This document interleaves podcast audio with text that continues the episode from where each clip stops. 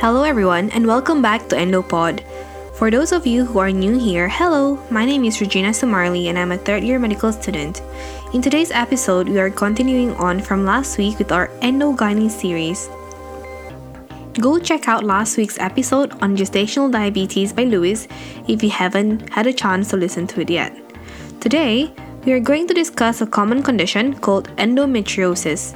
In this simplified version, we will cover what endometriosis is, the risk factors, the cause, the clinical presentation, differential diagnosis, management, as well as potential complications that may arise with this common condition. To start off, endometriosis is a common condition in which endometrial tissues that form the lining of the womb or uterus or endometrial like tissue grow outside of the uterus into other pelvic organs, so it is growing outside of the intended location. In most of the cases, it is located within the pelvis, but can also rarely be found in other locations such as the lungs, umbilicus or navel, and skin. These lesions are affected by hormones, and so endometriosis is a disease of reproductive age women. It usually affects 5 to 10% of reproductive age women and is one of the most common reproductive system disease in women of reproductive age. In fact, it is the second most common female reproductive system disease after fibroids. How common this condition could be is still unclear because of its variable clinical presentation. Some women do not even show any symptoms of the condition, and about 20% of patients will improve spontaneously. In the other 80%, symptoms will be stable or gradually become more severe. Now we will move on to talk about the risk factors. There are a couple of risk factors that increase the chance of developing endometriosis.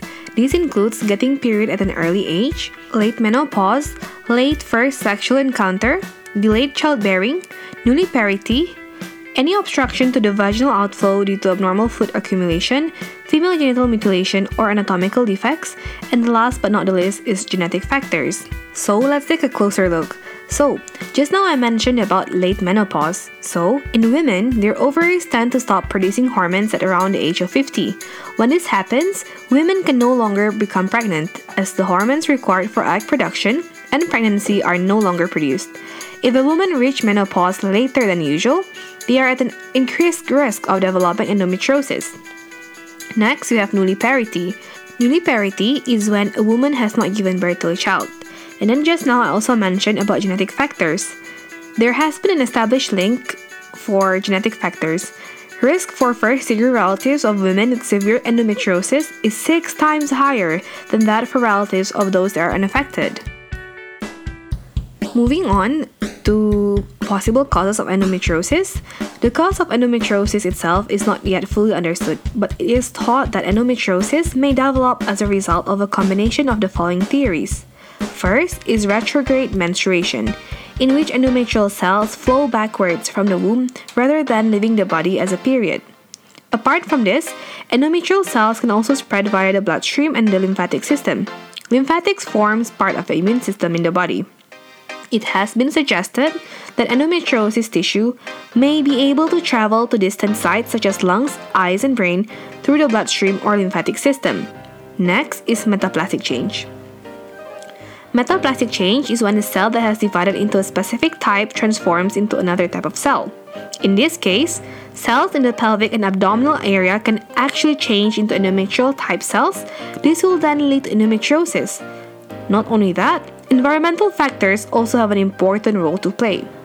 These theories suggest that certain environmental toxins can affect the body's immune system and reproductive system and then cause endometriosis.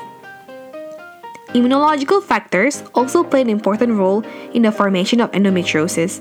This is related to how the immune system deals with tissues, but allowing some to survive in some individuals and go on to cause endometriosis. The last but not the least, we have iatrogenic implantation. The word iatrogenic itself means that it is caused by a medical procedure or treatment as the name suggests, iatrogenic implantation is related to post surgical scars made via surgical cuts in the area between vagina and anus and at the abdominal region. Those sites are thought to be prime locations for implantation of endometrial cells that can spread from delivery or surgical procedures. It is important to remember that endometriosis is a relapsing or remitting condition, which means that the symptoms can get worse or improve at various times. Endometrial tissues typically respond in the exact same way as those in the womb. They respond to cyclical hormonal levels and hence they grow and bleed at certain times of the cycle. Common locations of endometriosis implants include pelvic organs, especially ovaries. Ovaries are the most common site and are often affected on both sides of the body. Other pelvic organs, such as the fallopian tube, bladder, and cervix, are other common sites for endometriosis implants. Cervix is the lower part of the womb. Next, we have peritoneum, which is the lining of the abdominal cavity followed by organs out with the pelvis, such as lungs or diaphragm. Extrapelvic organs are less commonly affected. Implantation of endometriosis cells results in increased production of chemicals that cause swelling and pain, nerve dysfunction, and altered anatomy such as pelvic adhesion, which can lead to infertility. How do they actually present? Well, people may present differently, but doctors should suspect endometriosis in women, including those aged 17 and under, when presenting with one or more of the following symptoms or signs. First is chronic pelvic pain, pelvic pain lasting for 6 months or longer. Then, period related pain, especially when the pain is affecting daily activities and quality of life. Next, you have deep pain during or after sexual intercourse, period related or cyclical gastrointestinal symptoms, in particular, painful bowel movement. Period related or cyclical urinary symptoms, in particular blood in the urine or pain when passing urine, as well as infertility in association with one or more of the above. The problem with endometriosis is that clinical presentation is variable with some women experiencing severe symptoms and others having no symptoms at all.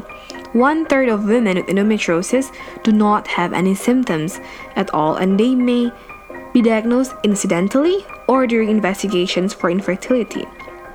The appearance or worsening of symptoms at the time of menstruation or just prior to it usually suggests endometriosis. Symptoms typically settle during pregnancy and breastfeeding, but they return again when the next period begins. Symptoms almost always settle at the end with menopause. This once again highlights the role of hormones in the disease progression of endometriosis. Keeping a pain and symptom diary can aid discussion when endometriosis is suspected. So, what will the doctor do next once they think that a patient might have endometriosis? Well, after relevant history taking, doctors will often examine and use various investigation tools to confirm the diagnosis. Let's begin with examination. Abdominal and pelvic examination should be offered to women with suspected endometriosis. This is to identify any abnormal mass in the abdomen and any pelvic signs that may point towards endometriosis. Pelvic signs include reduced mobility of organs within, enlargement or any painful lump at the end of the vaginal canal, behind the cervix, which is the lower part of the womb, or any lesions that might be visible around the vagina. If a pelvic examination is not appropriate, doctors will usually offer abdominal examination to exclude abdominal mass. The diagnosis of endometriosis requires extensive patient history, physical examination, as mentioned above, as well as appropriate investigations. Usually, doctors will initially offer transvaginal ultrasound and diagnostic laparoscopy. So, what does those investigations entail? First, let's talk about transvaginal ultrasound. An ultrasound scan itself is a procedure that uses high frequency sound waves to create an image of part of the inside of the body.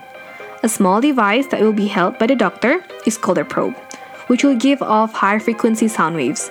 You won't be able to hear these sound waves, but when they bounce off different parts of the body, they create echoes that are picked up by the probe and turned into a moving image.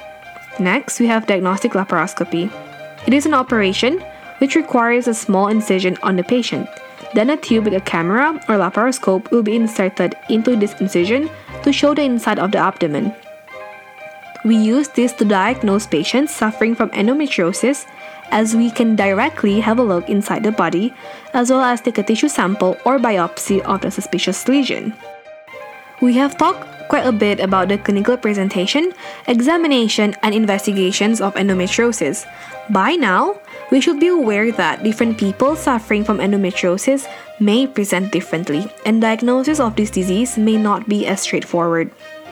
People presenting with the symptoms of endometriosis can be mistaken for other conditions, such as adenomyosis, IBS or irritable bowel syndrome, diverticulitis, pelvic inflammatory disease, or even interstitial cystitis.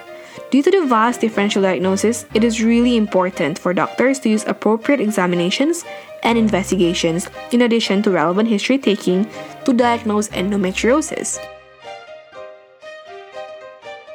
Moving on to management, the earlier the treatment is started, the better the long term outcome the patient can get, particularly in regard to infertility and pain.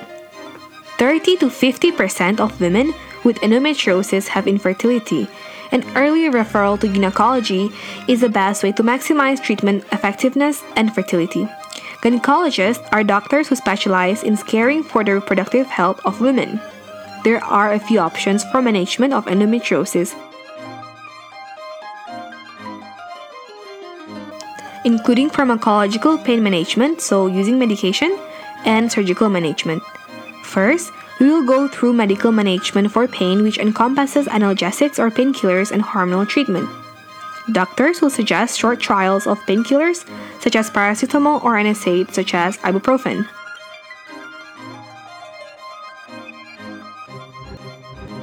Or combination of both as first line management of endometriosis related pain.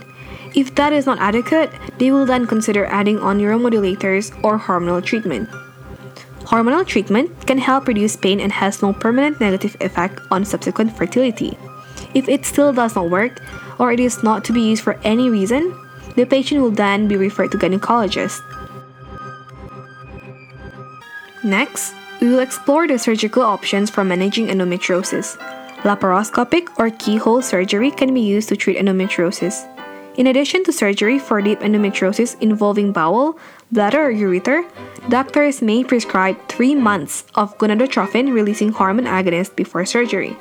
To prolong benefits of surgery and manage symptoms, hormonal treatments such as combined oral contraceptive pills may be used. Hysterectomy can also be done to manage endometriosis. Hysterectomy is when you surgically remove the uterus or womb.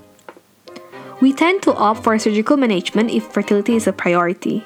We tend to go for excision or ablation of endometriosis, or ovarian cystectomy if it is affecting the ovary, as these improve the chance of spontaneous pregnancy. We also tend to not offer hormonal treatment to women with endometriosis who are trying to conceive because it does not improve spontaneous pregnancy rate.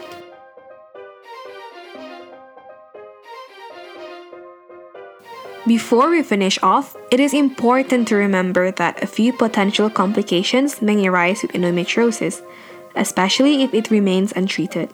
These include anemia, which is a condition when a person does not have the normal amount of red blood cells or the protein associated with it called the hemoglobin.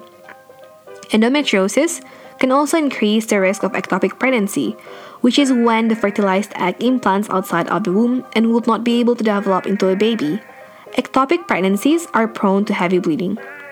Endometriosis may also lead to adhesion, strictures, and the narrowing of the womb. Endometriosis is also associated with a slightly elevated risk of ovarian cancer. To conclude, endometriosis is the most common reproductive system disorder in women of reproductive age, as it is a hormone sensitive condition. The cause of endometriosis is not yet fully understood, but it is important to keep in mind that it can occur as a result of retrograde menstruation, as well as spreading via blood or the lymphatics. Ovary is the most common site of endometriosis. Patients may present differently, with around one third of them showing no symptoms at all. When diagnosing endometriosis, extensive history taking, abdominal and pelvic examination, as well as investigations using transvaginal ultrasound and diagnostic laparoscopy are very important. The earlier the diagnosis and management of endometriosis, the better the long term outcome. Management can be pharmacological or surgical. In both approach, doctors should consider what the patient wants and the fertility implications that come with those treatments.